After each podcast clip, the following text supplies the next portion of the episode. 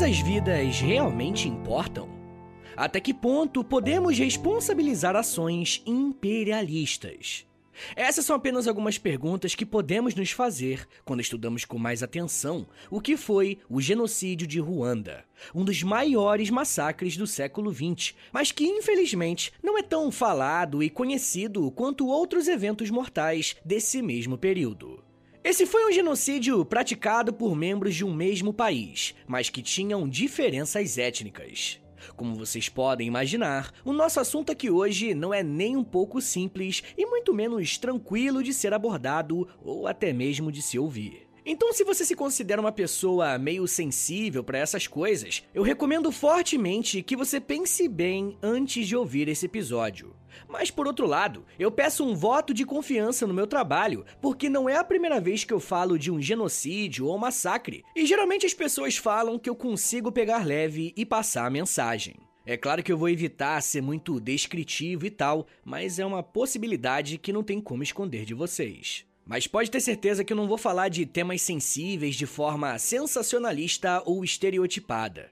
E para cumprir essa função, eu quero lembrar que eu baseio meu conteúdo em fontes e em autores confiáveis, e todas as fontes que eu utilizei estão na descrição desse episódio.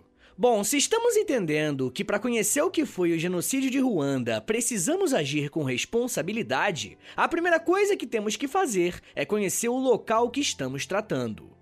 Ruanda é um país que fica localizado bem no centro do continente africano e por isso não tem nenhuma saída para o mar. Um fato bem interessante sobre Ruanda é que estamos falando de um dos menores países do mundo, tendo apenas 26.338 quilômetros quadrados.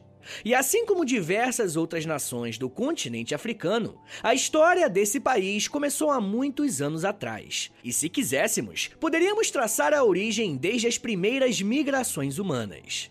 Mas por mais que esse não seja o nosso objetivo aqui hoje, precisamos saber algumas informações básicas sobre as migrações para esse território. Aproximadamente no século 6 a.C., temos registro de algumas migrações de povos banto para onde hoje fica Ruanda. Os povos banto são dos mais conhecidos de toda a África, mas eles não foram os únicos a irem para Ruanda. Existem outros dois povos que fizeram a mesma migração, e vocês vão vir falar muito sobre eles hoje. Eu estou me referindo aos Hutus e aos Tutsi. Os Hutus são originários do sul da África e fizeram a migração para a parte da central praticamente ao mesmo tempo que os Tutsi. Porém, esse segundo grupo veio de uma outra região, mais para o nordeste da África, em uma região que nós chamamos de Chifre Africano, localizado bem próximo da Etiópia. Nesse primeiro momento, uma coisa que precisa ficar claro sobre esses povos é que, por mais que eles tenham migrado para a mesma região, eles eram bem diferentes uns dos outros. E quando me refiro à diferença, eu estou falando dos fenótipos, como por exemplo a cor da pele e a altura. Por mais que essa migração tenha acontecido há muitos anos e Ruanda já tenha se estabelecido como um reino ao longo dos séculos, essas diferenças de fenótipos se mantiveram, porque os grupos étnicos se misturavam pouco, mesmo fazendo parte da mesma nação. E eu estaria mentindo para vocês se eu dissesse que a diferença entre esses grupos étnicos passou a existir apenas durante o genocídio, que aconteceu em 1994. O historiador Felipe Figueiredo explicou muito bem que desde o período medieval temos alguns atritos entre Tutsi e Hutus, principalmente por questões ligadas à divisão das terras e do trabalho.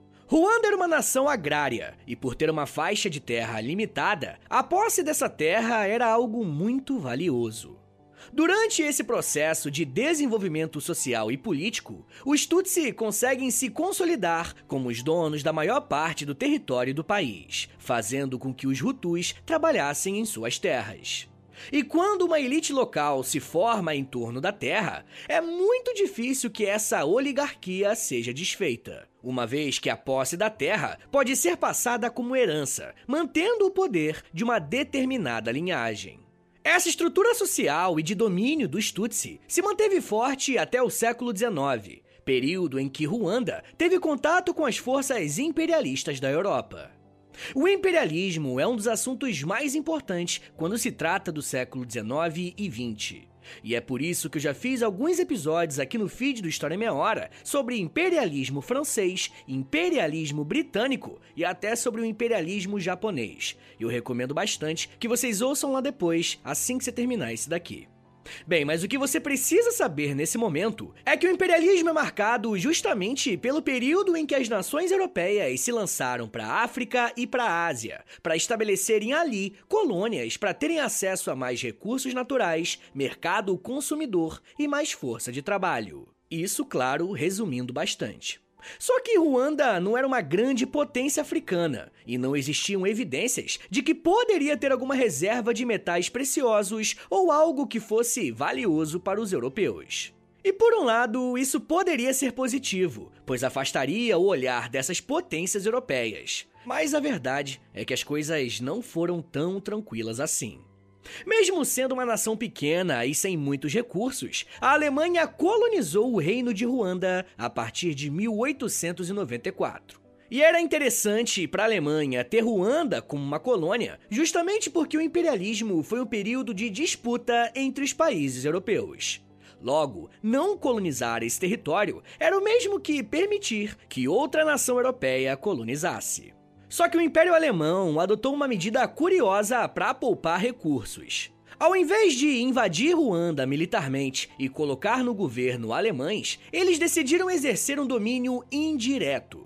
A proposta era o seguinte: os alemães iriam apoiar e dar todo o subsídio necessário para que a nobreza Tutsi continuasse governando o país, mas agora colocando em prática os interesses dos alemães.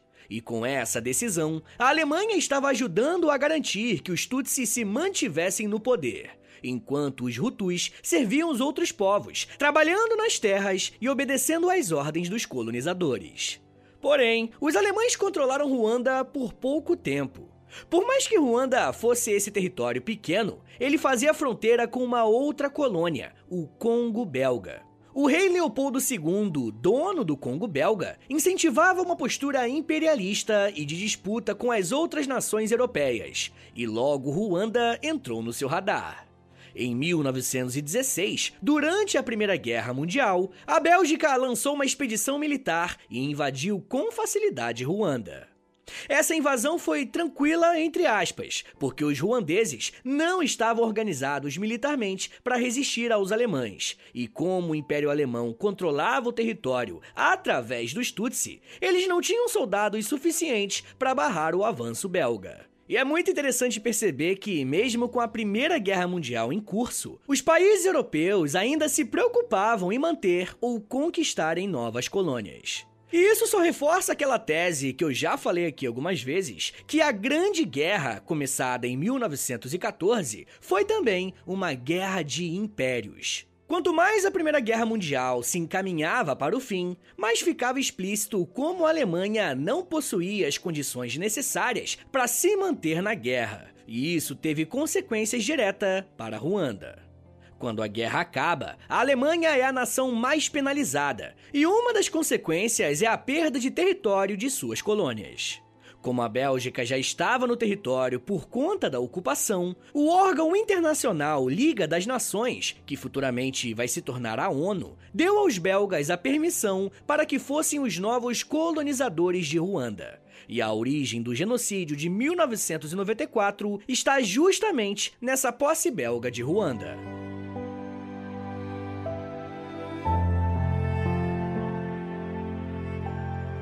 Mesmo que a Alemanha e a Bélgica fossem nações rivais, a forma que eles governaram e administraram Ruanda foi bem parecida.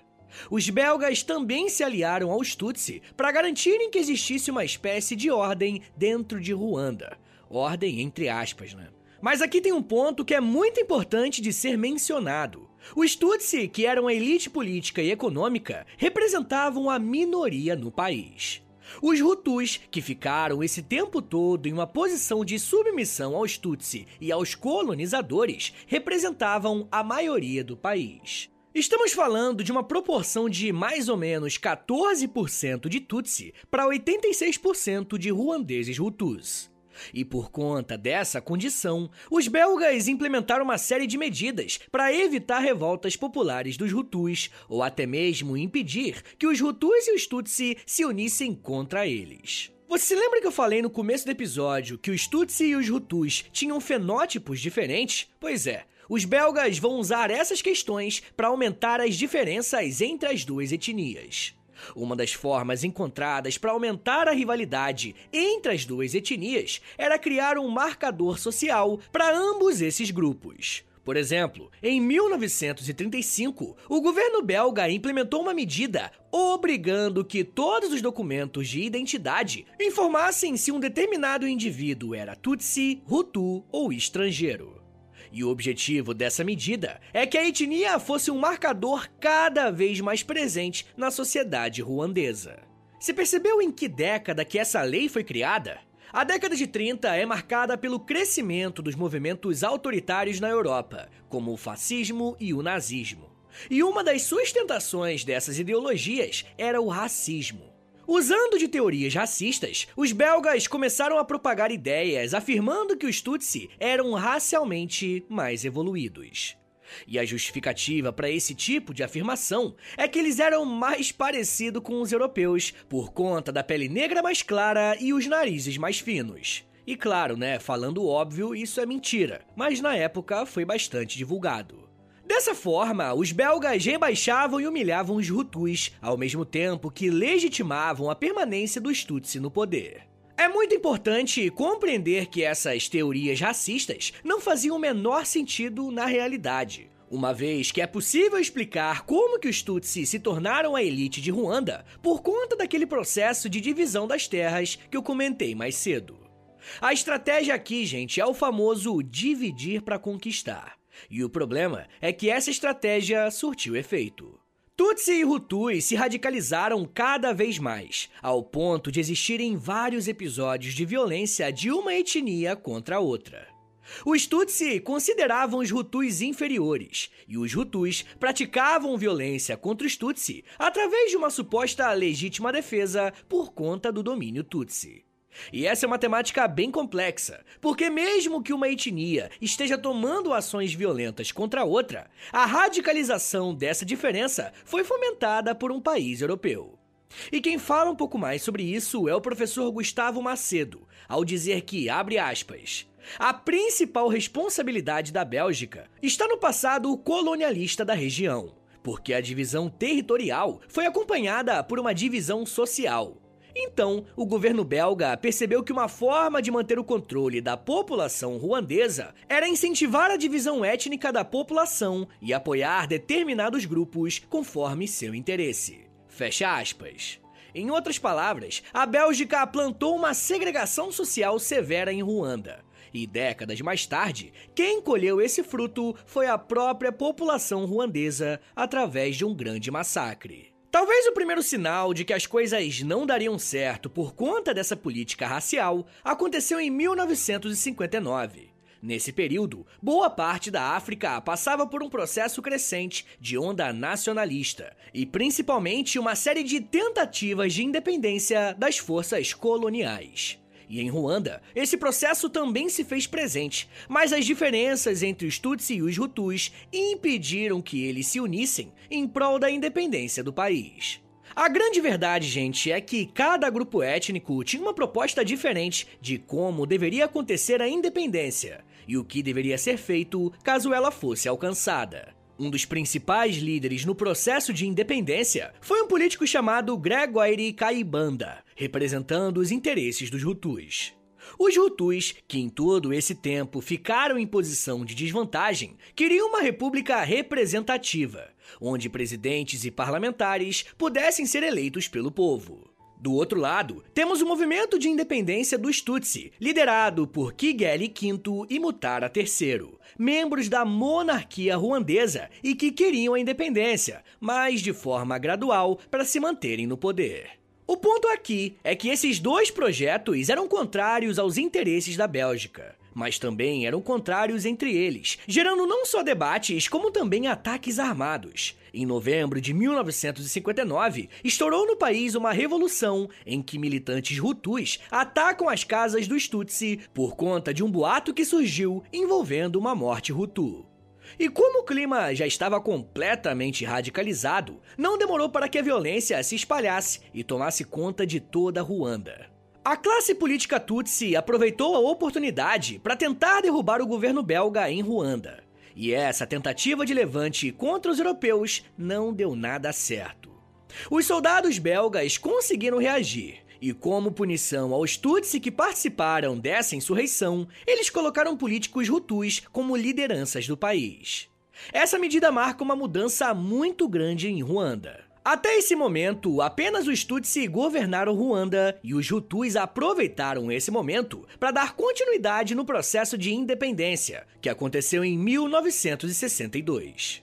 Por mais que a conquista da independência tenha sido um grande feito, as divisões e os conflitos entre Hutus e Tutsis não terminaram.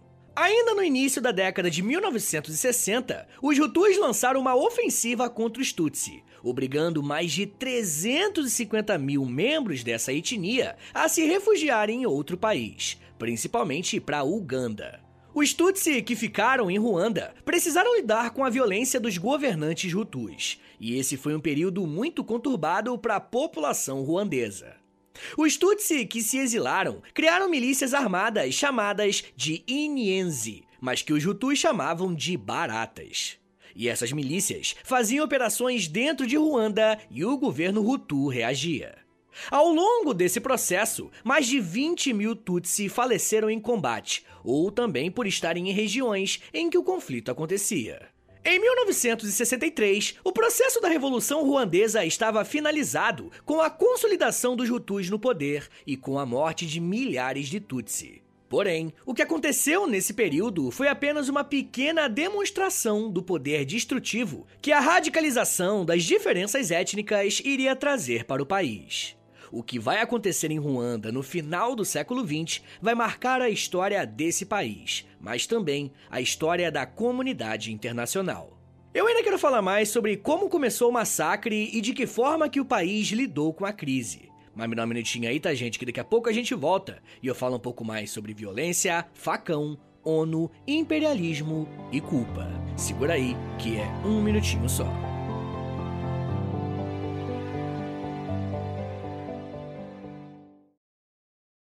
Pessoal, eu queria pedir um favor que vai ajudar muito o meu trabalho e não vai custar nada para vocês.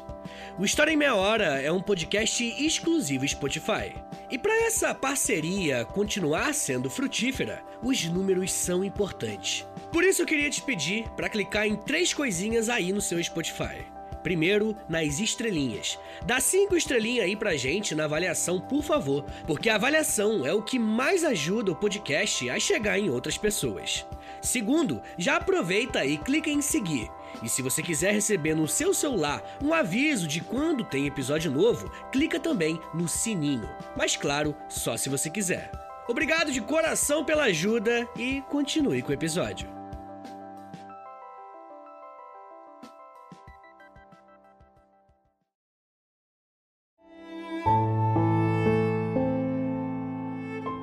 Abre aspas. Pessoas deste grupo étnico que vieram para Ruanda no passado falam sobre o grupo étnico dos Tutsis. Os Tutsis vivem como gatos. Quando você tem leite, eles vêm até você. A única coisa que os fazem melhores que os gatos, ou melhor, a diferença deles com os gatos é que, uma vez que o leite já foi bebido, eles tentarão encontrar formas e meios de tirar o leite de você ou até mesmo tentar prejudicá-lo de alguma forma, ou tentarão também manipular você. Então os Hutus aproximaram-se dos Tutsis, saudaram-nos como visitas, mas ao invés de dormir, como visitas o fariam, o pior dos seus hábitos tomou conta deles. Então, os Tutsis acabaram por tomar o poder, e os Hutus foram subjugados e usados como serviçais. Fecha aspas. As palavras que você acabou de ouvir fazem parte de um trecho de uma matéria publicada na revista Cangura, em 1990. E como vocês podem ver, eu dei um salto temporal na nossa narrativa, mas a verdade é que a diferença entre as duas etnias ainda se manteve de pé. E infelizmente a radicalização também. Após a independência, os Hutus se consolidaram no governo, enquanto boa parte dos Tutsis estavam refugiados em outros países vizinhos, e aqueles que permaneceram em Ruanda tiveram as suas vidas impactadas pela indiferença e pela segregação. Como forma de se organizarem para exigir mais direitos, os Tutsis criaram um grupo chamado Fronte Patriótico de Ruanda, o FPR, que contou com mais de meio milhões de filiados. O FPR era uma organização política que tinha uma atuação dentro do jogo institucional, fazendo pressão no governo Hutu para que os exilados Tutsi recebessem um tratamento digno ao voltarem para o país. Mas o FPR também tinha um braço armado, formado por diversas milícias que, vez ou outra, avançavam sobre o território ruandês para forçar o governo Hutu a agir. E é claro que, por trás de toda essa divergência política, temos também o contexto racial envolvido. Dá uma olhada no tipo de propaganda que era veiculada nas rádios, jornais e revistas de Ruanda. Abre aspas. Deve ser considerado traidor qualquer homem Hutu que casar com uma mulher Tutsi. Qualquer homem Hutu que mantenha uma mulher Tutsi como concubina. Qualquer homem Hutu que faça uma mulher Tutsi sua secretária doméstica. Hutus devem parar de sentir pena dos Tutsi. O Hutu tem que estar aberto e vigilante quanto ao inimigo comum Tutsi. Fecha aspas. Dentro de Ruanda existiu uma propaganda muito forte contra os Tutsi, e essa divergência escalou tanto que em 1990 teve início a uma guerra civil em Ruanda. Como eu disse, uma das motivações para o conflito era a acusação da FPR sobre os maus tratos do governo Hutu com os refugiados Tutsi. Por conta dessa crise declarada entre as duas etnias, a comunidade internacional, através da ONU, decidiu agir e enviar tropas contendo soldados de países como Holanda, França, Estados Unidos e Bélgica. Após alguns anos em guerra civil, os líderes de ambos os grupos étnicos se sentaram em uma mesa para negociarem um tratado de paz. E em agosto de 1993 foi assinado o Acordo de Arusha, decretando um cessar-fogo entre Hutus e Tutsi. E inicialmente, o plano de paz tinha dado muito certo, mas ele não durou muito tempo. No dia 6 de abril de 1994, as coisas voltaram a se complicar. O avião que transportava o presidente do país, que era Hutu, caiu. E na verdade, a palavra mais correta é: ele foi abatido. E até hoje é um grande mistério saber quem que derrubou aquele avião. Alguns vão defender a ideia de que militantes Tutsi coordenaram o ataque, mas também existe uma hipótese de que tenham sido Hutus contrários ao acordo de paz. Mas, independentemente de qual tenha sido o autor da ordem de ataque ao avião presidencial, Ruanda entrou em um completo caos. Grupos extremistas Hutus começaram a acusar a FPR de coordenar os assassinatos e por isso os Tutsi teriam que pagar por essas mortes. As milícias Hutus tomaram o poder no país e abraçaram uma espécie de missão para, abre aspas, acabar com os inimigos de Ruanda. Fecha aspas. E eu nem preciso falar para vocês quem que era esse inimigo, né? Ainda no dia 7 de abril, esses grupos radicais começaram a andar pelas ruas do país dizendo que todos os Tutsis tinham que ser mortos, e os Hutus que se recusassem a fazer isso também morreriam. Quem estuda esse assunto e olha apenas para o que aconteceu em 1994 pode achar estranho um evento tão violento e traumático se desenrolar dessa maneira. Porém, não podemos esquecer de todo o histórico de manutenção e de acirramento das diferenças étnicas. Como estamos falando de um país praticamente agrário, os Hutus que foram às ruas sempre tinham nas mãos um facão para tirar a vida dos Tutsi. O que aconteceu em Ruanda a partir de abril de 1994 foi um evento completamente marcante, uma vez que vizinhos matavam vizinhos e alguns maridos Hutus mataram as suas mulheres Tutsis. Quando começou o genocídio, qualquer pessoa que fosse Tutsi, ou simplesmente considerada Tutsi, estava correndo um grave risco de morte. As milícias Hutus se organizaram muito bem, pois era possível você fazer denúncias para indicar esconderijos Tutsi ou até mesmo pegar aqueles Hutus que escondiam outros Tutsis. Isso aqui é importante deixar claro. O desprezo pelos Tutsi era tão grande que mesmo que se um Hutu ajudasse um Tutsi, esse Hutu era marcado como um traidor e levado para um local em que ele também seria morto. Você se lembra que em 1935 foi feita uma medida que colocava na identidade das pessoas qual etnia ela pertencia? Durante todo o genocídio de Ruanda, diversos postos de bloqueios foram instalados nas estradas para pegar os Tutsi. E molecada, a verdade é que foi um massacre generalizado. Quanto mais Hutus iam para as ruas com seus facões nas mãos, mais violenta a situação ficava. Quando um Hutu encontrava um Tutsi, o destino era somente um: a morte. E esses assassinatos foram feitos com tanta frequência que as ruas de Ruanda ficaram intransitáveis de tantos cadáveres que ainda estavam sob o chão. Uma outra face cruel do genocídio em Ruanda é a violência contra a mulher. Durante os ataques, aproximadamente 500 mil mulheres foram violentadas. E sim, os números do genocídio em Ruanda estão na casa dos milhares ou milhões. Ao longo dos quase 100 dias de violência Hutu, quase um milhão de pessoas foram mortas em Ruanda. Entre 7 de abril e 15 de julho de 1994, praticamente um milhão de Tutsi e Hutus colaboracionistas foram mortos sem qualquer justificativa legal, e sim por uma diferença étnica. Durante o massacre, alguns lugares foram pontos de resistência e de esconderijos. Talvez o mais famoso deles tenha sido o refúgio no hotel Mille Collines, que por conta do esforço do gerente Paul Tuzezabagna, mais de 1.200 pessoas foram mantidas em segurança durante o massacre. E tem um filme bem famoso que conta essa história desse hotel chamado Hotel Ruanda. E fica aqui a minha dica cultural de hoje. Bom, mas o massacre não foi ainda mais mortal, porque durante o genocídio de Ruanda, o Frente Patriótico de Ruanda aproveitou a oportunidade para retomar a guerra civil. Mas dessa vez eles estavam mais fortes e mais preparados, iniciando assim um demorado processo de invasão a Ruanda e de todo aquele território dominado pelos Tutsi. O dia 15 de julho é o marco do fim do genocídio, porque foi quando as forças Tutsi, né, o FPR, que estavam fora do país, conseguiram retomar o controle de Ruanda. Mas enfim, gente, por mais que o genocídio de Ruanda tenha sido cometido por ruandeses, a culpa do que aconteceu também respingou na comunidade internacional. A ONU, Bélgica e a França tinham tropas em Ruanda, mas decidiram não fazer nada.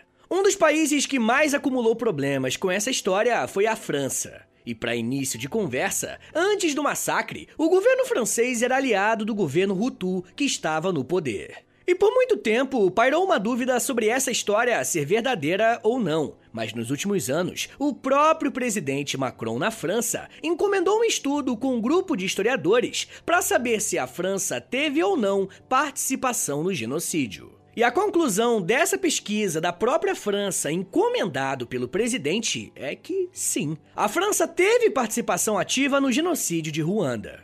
E é importante destacar que quem afirma isso são documentos do próprio governo francês. O relatório tem mais de mil páginas e é baseado em telegramas diplomáticos do governo francês sobre a situação em Ruanda e também em notas confidenciais daquele mesmo período. O estudo aponta para a responsabilidade crucial do então presidente socialista François Mitterrand. O que mais pega, gente, é que os autores do genocídio se refugiaram em áreas de controle francês e o governo não fez absolutamente nada para prender essas pessoas. E, gente, isso é muito sério. De acordo com alguns trabalhos, é possível dizer que a França foi uma aliada do que estava acontecendo em Ruanda. Mas para além da França, é possível dizer que a ONU e a Bélgica também foram nações que simplesmente cruzaram os braços para o horror que estava acontecendo em Ruanda. Após o genocídio, a sociedade civil ruandesa decidiu encarar de frente esse evento traumático e ainda em 1994, mais especificamente no mês de novembro, foi criada uma corte internacional para julgar os responsáveis pelo massacre. Quase todos os membros Hutus que estavam no poder enquanto rolou o genocídio foram presos e considerados culpados por crimes contra a humanidade. Atualmente, Ruanda é um grande exemplo do que se deve fazer com temas delicados: elaborar, reconhecer e apontar os erros para aí sim conseguir mudar. Por mais que o país esteja caminhando a passos largos para unidade e pacificação, manter divisões sociais e étnicas em outras regiões pode apontar uma possível crise no futuro. Mas isso já é um papo para uma outra meia hora.